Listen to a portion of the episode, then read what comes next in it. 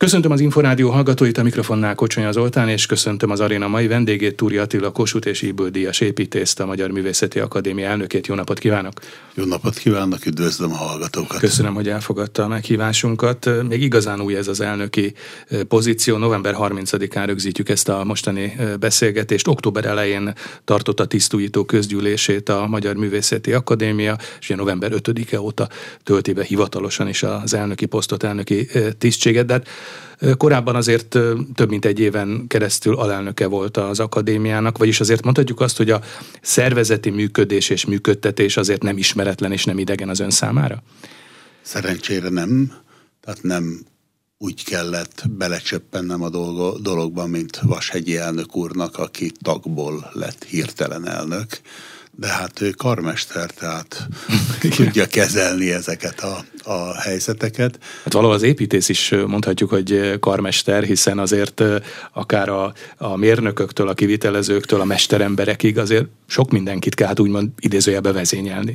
Így van, talán komplikáltabb a helyzetünk, mint Vashegyi elnök úrnak, aki azért mégiscsak egy kultúrából jövő, zenekultúrából jövő emberek, azért nekünk itt a mesterember és a menedzser és a bankár és a jogász és a nem tudom, mikinek a kezelése, azok egy kicsit más területeket jelentenek, de biztos, hogy ez is nagyon sokat segít abban, hogy az akadémiát vezetni tudjam, illetve társaimmal vezetni tudjuk.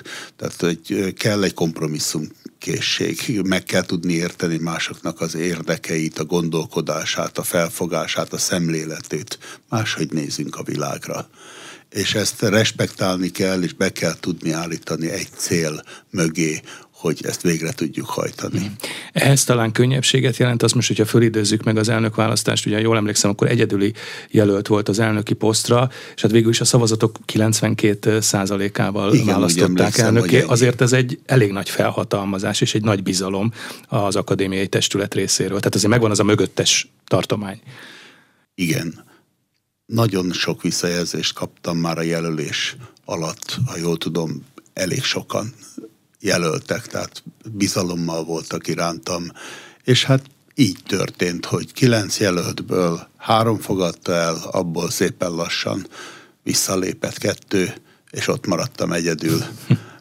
És azt kell, hogy mondjam, hogy egy olyan, én azt gondolom, hogy tetrekész elnökséget választott meg a közgyűlés, aki be fog állni egymás mellé elsősorban, és mögém ebbe a munkában. Az elnöki programomnak az egyik fontos tétele volt az, hogy dedikált és címkézett feladatot szeretnék minden egyes elnökségi tagnak. Tehát nem csak szavazunk, nem csak véleményezünk, nem csak, hanem legyen kedves mindenki a maga szakterületét, érdeklődését mondja meg, hogy mi, és azt csinálja, mondja meg, hogy milyen források és milyen segítség kell ahhoz, hogy ezt végrehajtsa, beszéljük meg közösen, ha megkapja, akkor van egy feladat, csinálni kell.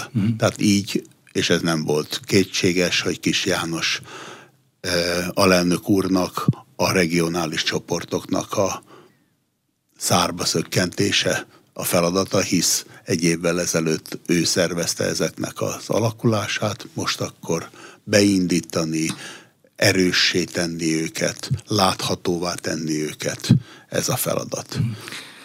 Említette, hogy tetrekész az elnökség, és ennek kapcsán azért az jutott eszembe, amit az imént is említett elődje Vashegyi György mondott, talán nem veszi ezt nagyon ilyen személyes vonatkozásúnak, de ő valahogy úgy fogalmazott, hogy Túri Attila dolgos ember. Ez azt is jelenti egyúttal, hogy azért nagyon sok dolog és nagyon sok tennivaló vár az MMA-ra, és személy szerint önre az MMA élén? Ebben biztos vagyok. A dolgosság egyfajta tulajdonság. Tehát, hogy az ember nem árnyékkedvelő, és hogyha egy feladatot kap, akkor azt a legjobb tudása szerint végrehajtja. Nekem ez volt az életem, mindig ez volt a sorsom.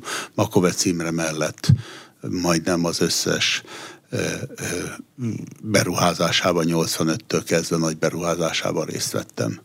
És tudom a dolgomat, tehát egy sárospataki Árpád vezérgimnáziumnál azt Tudatosan arra törekedtem, hogy a mesternek csipcsup ügyekért ne kelljen Sáros-patakra utaznia, hanem amikor összegyűlnek a problémák, és ez taktika is, tehát a különböző szakmáknál úgy összejönnek, na akkor jöjjön a mester, és vágjon rendet a társaságban, láss el lelki munícióval őket, és aztán most megint akkor 3-4 hónapig én el vagyok a magam irányító feladataival. Így gondolom ezt is, tehát összehozni embereket, információkat cserélni, meghatározni valamilyen fő irányokat, aztán haladni tovább.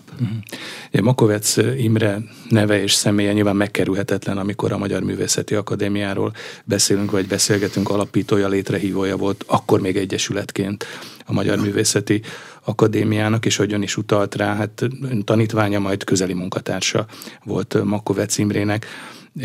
Nyilván épp ezért van, vagy lehet egy személyes olvasata és vetülete is annak, hogyha azt mondom, hogy a makoveczi örökség és a makoveczi örökség folytatása a Magyar Művészeti Akadémiában. De ennek, az ön számára mi ennek az olvasata? Hát azért ez egy kicsit nehéz kérdés, mert csak körbejárni lehet azt a dolgot, amit Makovecz Imréjék gondoltak, és aminek reprezentánsa Makovecz Imre volt. 2006-ból származik egy feljegyzés, amit a drága mester egy skicpaus szélére írt, és az akadémiáról gondolkodik, értekezik benne, ahol a magyar népszellemről beszél, ennek a reprezentálásáról, és azt írja, hogy él és élni fog egy fénylő háló, amely beborítja a Kárpát-medencét Kassától Zentáig, amely erővel és bizalommal és tartással tölti el a nemzetet, avval az eleganciával, amely létezésünk lényege.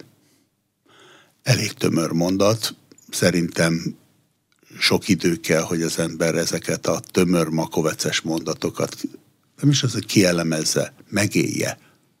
Mert ez persze lehet azt mondani, hogy ez innen van, meg onnan van, meg így nézzük, meg úgy nézzük, de mind az életünk is végigélve a hiteles. Most nekünk ezt a dolgot kell csinálni.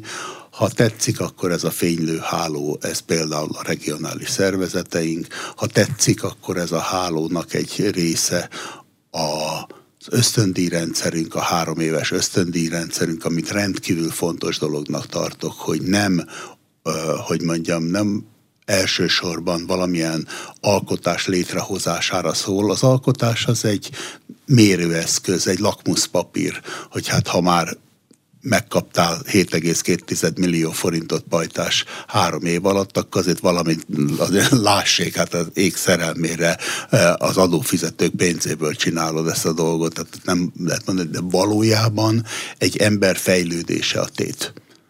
Az, hogy szélsőséges, amit most mondok, és csak hogy képies legyen, hogy egy tehetséges zongoristának nem kell füstös bárokba járni, zongorázni ahhoz, hogy a családját fenntartsa. Természetesen az a pénz nem elegendő arra, hogy megéljen az ember, de pont ezt a kis különbséget tudja átidalni. De ugyanilyen hálót jelent, bár csak anyaginak tűnik a dolog, a megfelelő bemeneti feltételekkel rendelkező művészeknek a művész járadéka.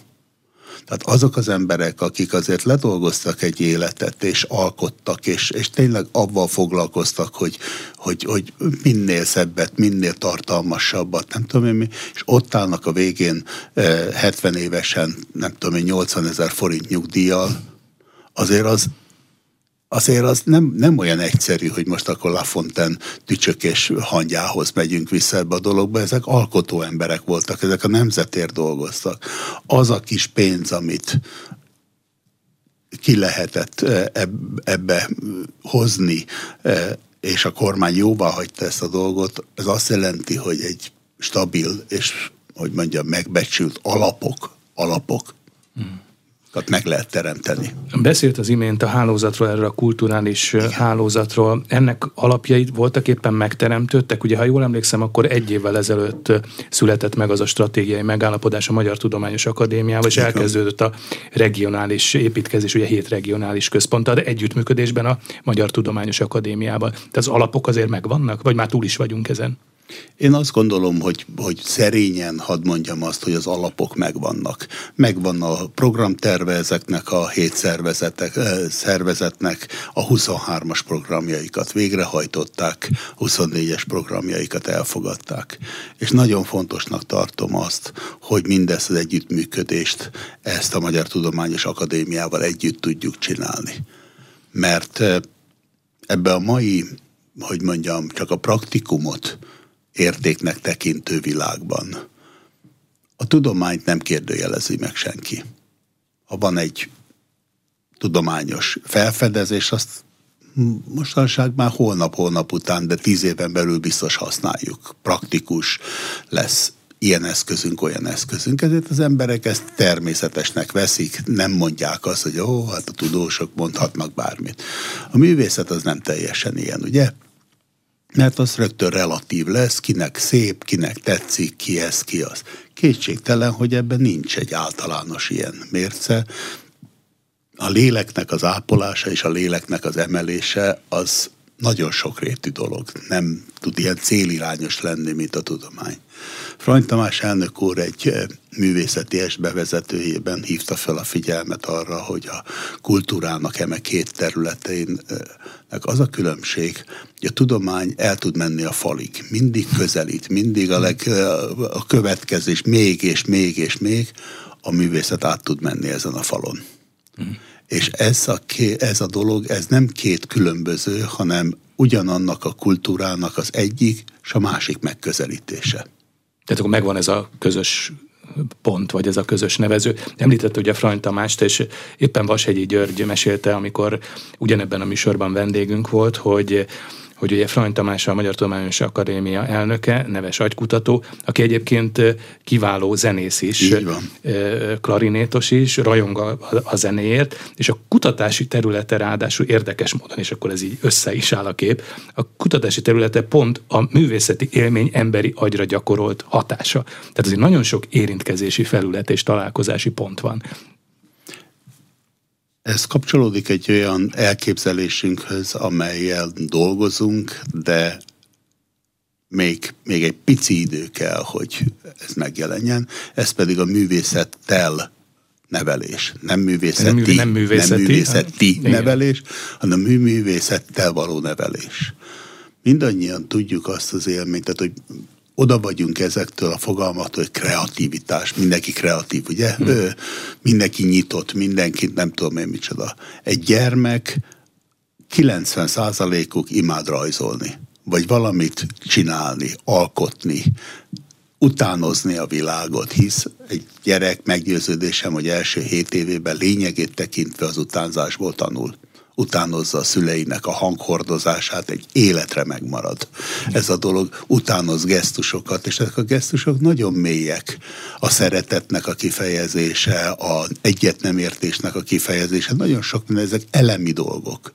És ehhez nagyon sokba tud hozzájárulni ennek a rendezéséhez a művészettel való nevelés. Hisz 7 és 14 éves korak között ez meg fog változni ez a dolog. Ugye a kis kamaszkorba, melyik szülő ne ismerné a dackorszakot, az egyéb ilyeneket. Most segítenünk kell ezen a világon, hogy nem művészeket akarunk nevelni, Isten ments, nem erről van szó, csak a 2 agyfélteke, amire elnök úr utal.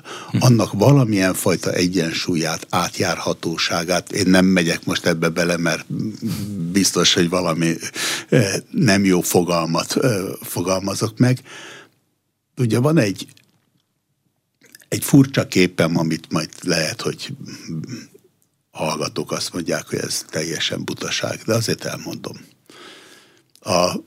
Ugye mi építészek abból élünk, hogy mi le tudunk olyat rajzolni, ami nincs. Mi látunk valamit, ami megvalósítható, ami később megvalósul. Ez a mi nagy tudásunk. De ez csak úgy működik, hogyha van egy belső képünk. azt rajzoljuk le. Az a ház, az már itt bent megvan. Ezt lerajzoljuk, tulajdonképpen humán printerek vagyunk, és akkor ezt meg lehet építeni, kellő szervezés, nem megyek ebbe a dologba bele.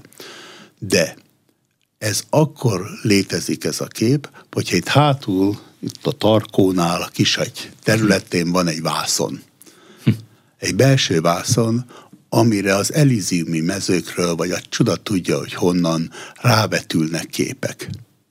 És minél több feldolgozatlan kép ér bennünket, és hát ma vegyük elő a mobiltelefonunkat, vagy üljünk a számítógép elé, gondoljanak bele, ezerszerese annak a mennyiségnek, mint amit mondjuk engem a 60-as években gyerekkoromban ért, és amire rácsodálkoztam, és ha Szentendrei úton elment egy menőbb autó, akkor egész nap arról beszéltünk, hú, láttad azt a nem tudom én miért, nem voltak azért ezek.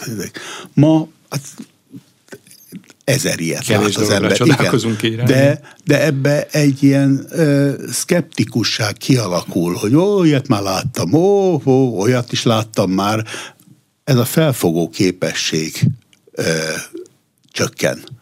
És minél többet foglalkozik valaki művészettel, kicsi alkotásokkal, kicsi nem tudom én mivel, annál sűrűbb lesz ez a vászon. Annál jobban tudja fölfogni ezeket a képeket, és annál jobban tudja fölfogni a mások által közvetített képeket. Nem elsősorban művészeti alkotásra, egy művészeti képre gondolok, hanem a lelki élményre, a rezgésekre érzékenyebb ember lesz. Tudja, hogy mi történik vele. Ez a művészeti nevelés szerintem.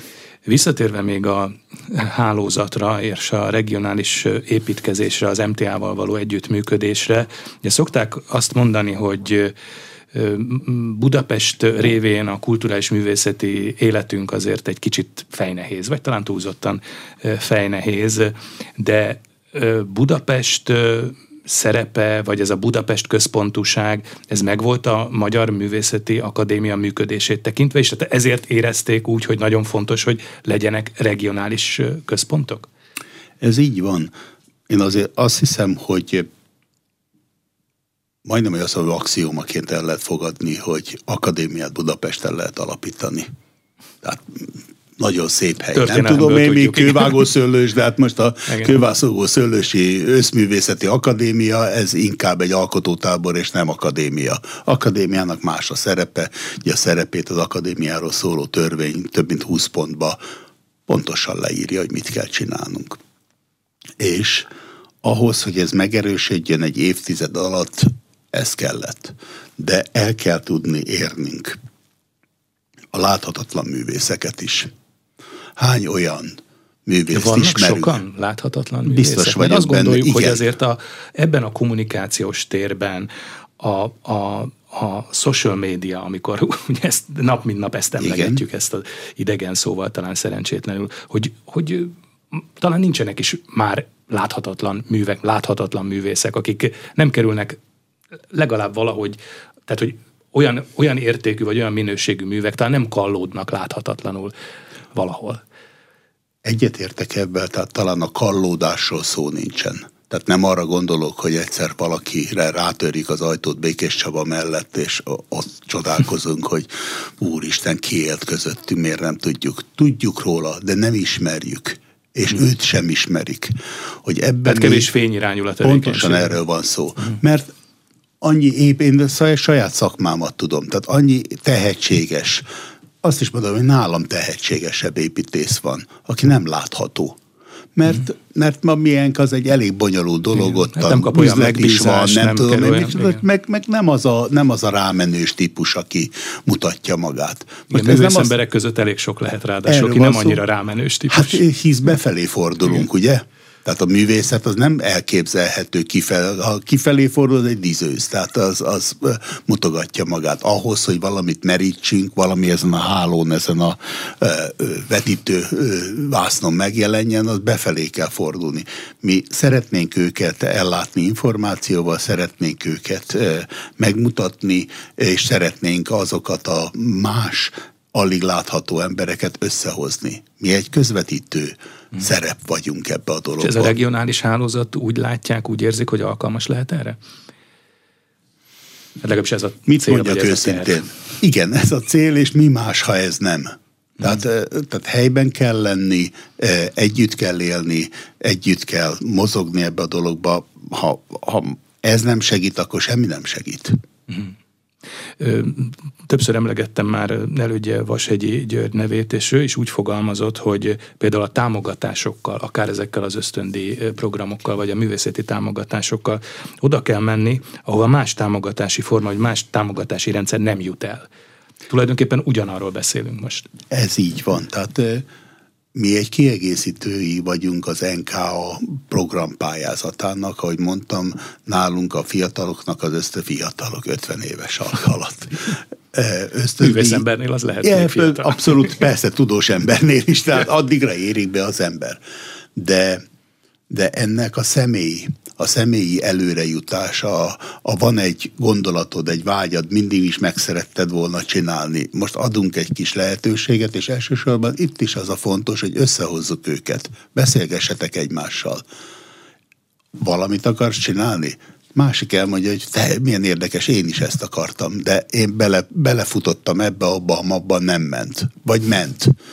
Tehát roppant egyszerű a világ, hát egymásnak adjuk át az infókat, egymásnak adjuk a történeteket, és védjük meg a másikat a zsákutcáktól, a csalódástól, lelkesítjük a másikat. Egy kicsi kis, hogy mondjam, ez megint Makovecz történet. Tehát egy pici irigység is működik bennünk, legyünk őszinték, amikor más jobban megcsinálja azt a dolgot, mint mi.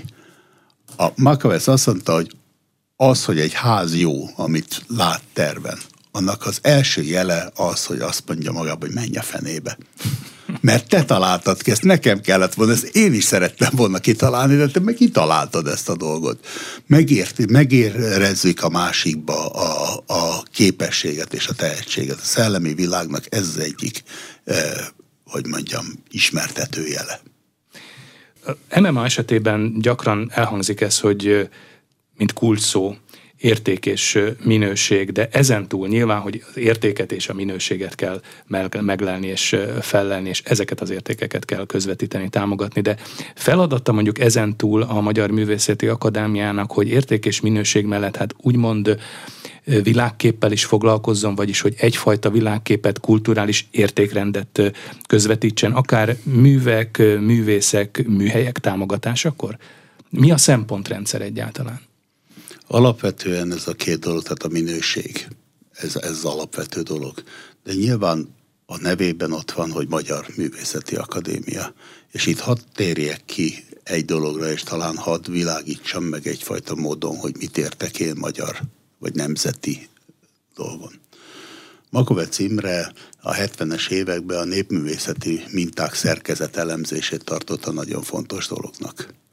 És ez nem egy bezárulkozást jelentett, nem egy csipkés-pitykéknek a imádatát jelentette, hanem ezekben a mintákban egy univerzális világot ismert meg.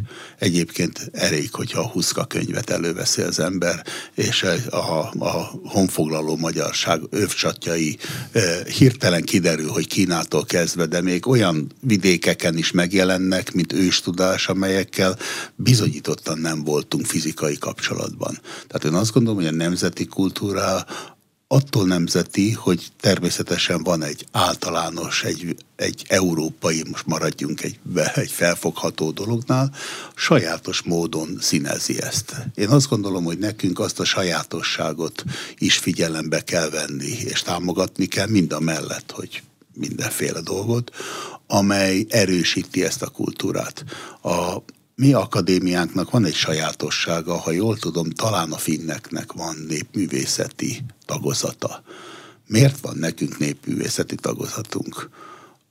Természetesen lehet ezt furcsállani, hogy hát itt ilyen unatkozó pásztoremberek bicskás faragásait mi magas művészetnek tekintjük, de ha azt gondoljuk, vagy azt tudjuk, hogy ezekben a faragásokban egy olyan őstudás és egy olyan őskép jelenik meg, ami meglehetősen ritkaság, és amely egy kultúra folyamatosságát tudja hordozni, és nem ellentétbe kell állítani a, nem tudom, operával, vagy bármilyennel, hanem tessék szépen megférni egymást, mert ugyanannak a kultúrfolyamnak vagyunk a részei, csak más-más kifejezésmódon. Tehát a támogatásainknál igenis nekünk figyelembe kell venni azt, hogy mire nem jut esetleg máshol, és nem kontrába, hanem segítsük ezeket, amennyire csak tudjuk, és természetesen alapvetően, amit mondott, a művészi minőség az, ami meghatározza ezeket. Hogyan látja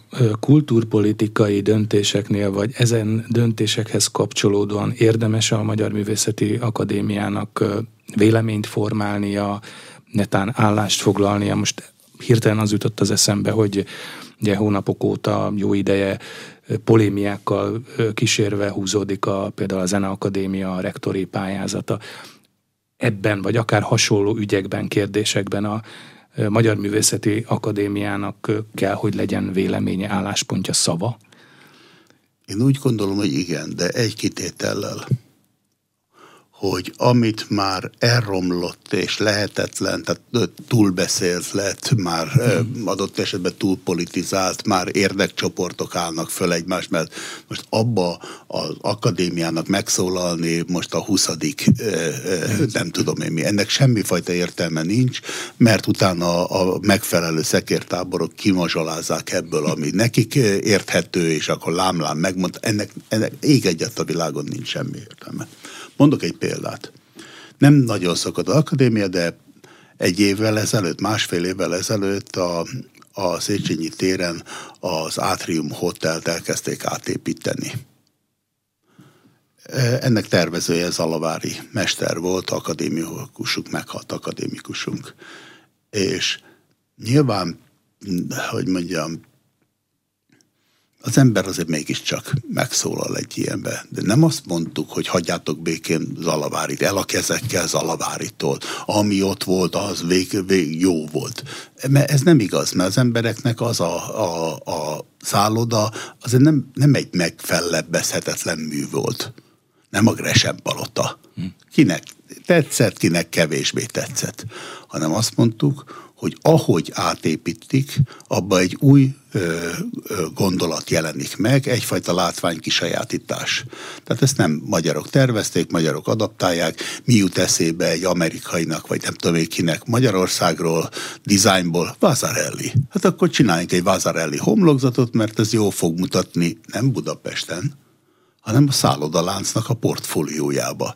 És akkor nem tudom én Texasba, Mr. Schmidt azt mondja a feleségének, hogy oda néz anyukám, milyen érdekes szállodába fogunk menni Budapesten. Ez nem Budapestről szól, ez másról szól ez a dolog. És mi ezt az irányra tettünk egy, hogy mondjam, fókuszt, hogy ezt tessék meggondolni, most nem tudunk ebben mit csinálni, ez így fog megépülni, épül, most már késő ez elment jogilag mindenfajta szempontból. Mi szempontokat tudunk mondani, nem a tutit. Nem a frankót, nem az így kell csinálni, ami megmondtuk, oda vetettük, hanem szempontokat tudunk felvetni, ami alapján gondolkodni lehet. Nem megítélni, nem szekértáborokba tolni ezt a dolgot. Most ez nem mindig megy, ahogy mondtam az Zeneakadémiánál, tehát egy már túl harsogott, túl dumált, túl nem tudom én milyen dolognál, hát az ég egyet a világon semmilyen fajta értelme nincs, de van olyan hely, ahol igenis van értelme. Beszéltünk művészek, művek támogatásáról, ösztöndíjrendszerről. Anyagi források tekintetében most milyen helyzetben van a Magyar Művészeti Akadémia? Szűkebbek ezek az anyagi források, támogatási lehetőségek? Ugye én csak arra gondolok, hogy bővült az akadémia ösztaglétszámon, itt vannak ugye a nemzetművészedíjazottak, különböző ösztöndíjak, ösztöndíjrendszerek, és hát azért ne felejtsük el, hogy nyilván a rezsiköltségek is meredeken emelkedtek, ráadásul hát nagy és nem is feltétlenül korszerű ingatlanokat kell fenntartania a Magyar Művészeti Akadémiának, szóval anyagilag, anyagi lehetőségeket tekintve hogyan néz akár a következő évre, vagy a következő 3 évre, amíg a ciklusa szól? Hát kétségtelenül hullámosabb vizeken hajózunk, mint eddig. Itt elsősorban azért a rezsi árcsökkenés a tavalyi évünket azért az nagyon súlyos volt, tehát itt 6-7-8-szoros, tehát mint minden magyar polgárnak, tehát ebből most nem akarok itt sírást csinálni, de ez egy objektív dolog. Igen, bővültünk, igen, a feladataink bővültek, ez majd rendezzük ezeket a dolgokat, hogy milyen központi forrásokat kapunk, mert feladat mellé úgy gondolom, hogy erőforrás is jár, mert csak akkor tudjuk ellátni. Meg vagyunk tisztelettel, tehát én ezt tudom mondani, hogy azokat a programjainkat, amelyeket elindítottunk, és azokat a pályázati lehetőségeket és támogatási lehetőségeket, amit eddig elhatároztunk, azt változatlan formában csináljuk tovább. Ebben nem lehet. Tudnak figyelni egyébként arra, hogy mondjuk ne legyenek párhuzamosságok. Azért is kérdezem ezt, mert mikor ugyanebben a műsorban vendégünk volt Csák János kulturális és innovációs miniszter, akkor ő utalta arra, hogy azért a kulturális művészeti élet területén azért tetten érhetők ezek a párhuzamosságok, párhuzamos támogatások. Ugye NKA-nak is van ösztöndíjrendszere, különböző támogatási lehetőségei, nyilván a tárcának és az MMA-nak is, tehát hogy nyomon lehet ezt követni egyáltalán, hogy ne legyenek párhuzamosságok? A korrekt válasz az, hogy tökéletesen nem. Tehát az ösztöndíjrendszernél mondjuk én az építészeti részre van nagyobb rálátásom azért, hogy mondjam, szagra megismerem azt, hogy ki az, aki már a NK-ba beadott és nyertes pályázatát újra melegítve próbálja 3 éves programmá tenni ezt a dolgot. Ez nem jó dolog, mert másoktól szível erőforrást, mások nem férnek hozzá. Kialakult Magyarországon a profi pályázók és a profi emberek. Ennek egy része jó, mert profik. Másik része nem, hogyha másoktól elveszi a fényt. Úgyhogy én azt gondolom, hogy de hát én nem adhatok miniszter úrnak kvázi iránymutatást, de valószínű, hogy azt a támogatási rendszert, és egyáltalán az egész kulturális rendszert, mint felépítményt lehet, hogy egy picit érdemes lenne áttekinteni és strukturálni, mert nagy része bizonyos szokásokból él a mai napig. Mi szoktuk ezt, mi szoktuk azt, és ha ezt nagyon végignézzük, akkor ezeknek az eredete nem biztos, hogy jó impulzusokból táplálkozott. A Magyar Művészeti Akadémia kiadóként is jelen van a magyarországi könyvpiacon. Mennyire tartja hangsúlyosnak, vagy folytatandónak ezt a területet, egyáltalán a könyvkiadást? Mik lehetnek egyáltalán ezzel kapcsolatos tervek, elképzelések? Én azt gondolom mindig, hogy ez egyfajta kötelezettség.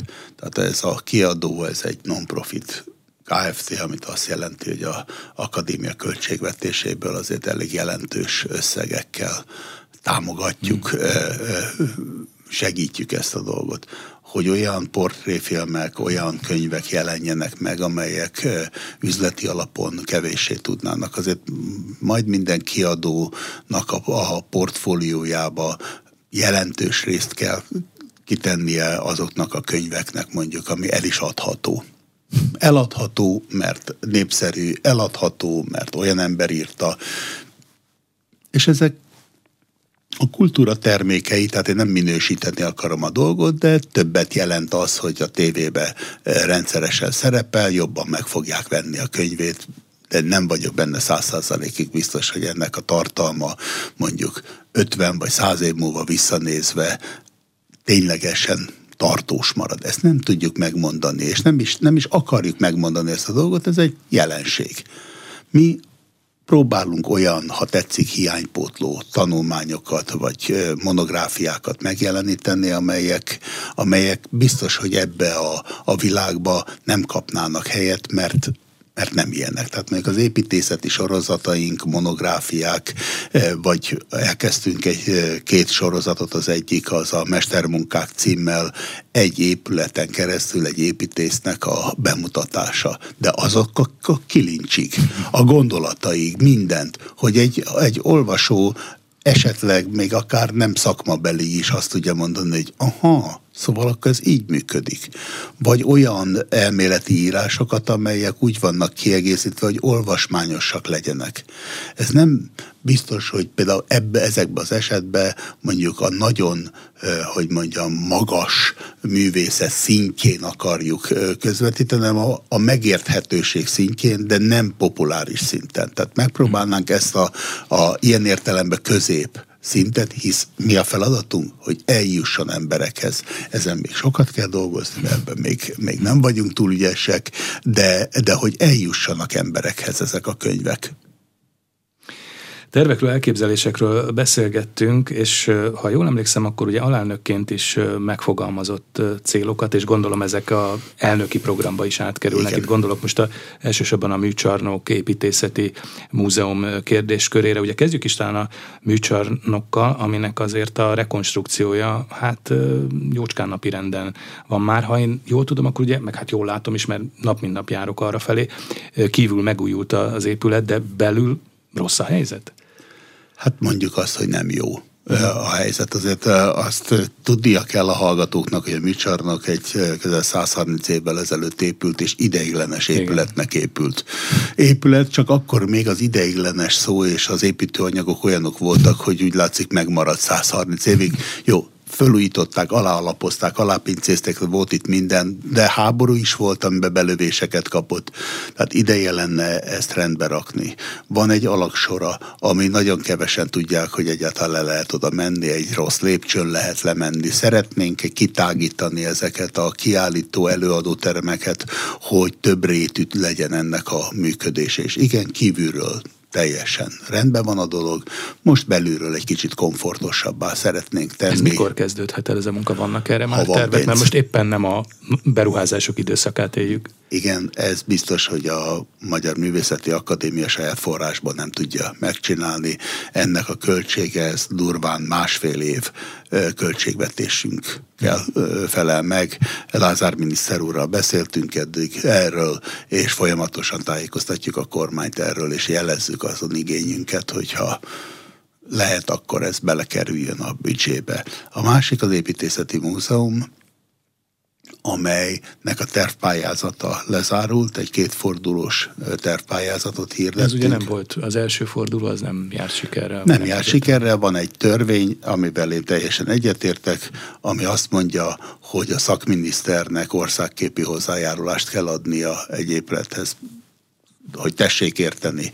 Ha 40 milliárdba kerül ez az épület, azért valakinek oda ki kell állni elé, ugye? Egy választott embernek, akit választásokon emeltünk arra, és azt mondtuk, hogy Pajtás, a te dolgod az, hogy a épített környezet rendben legyen. Ebbe balanszírozni kell. Én azt gondolom, hogy egyébként rendben volt, tehát semmifajta baj nem volt. Ezért hirdettünk kétfordulós pályázatot a második menetbe, hogy a második fordulóba bejutott pályázóknak tudjunk, hogy mondjam, instrukciókat adni. Jó, amit csináltál, de szerintünk ez és ez a rész túlharsány, kilóg, elnyomja, bármi.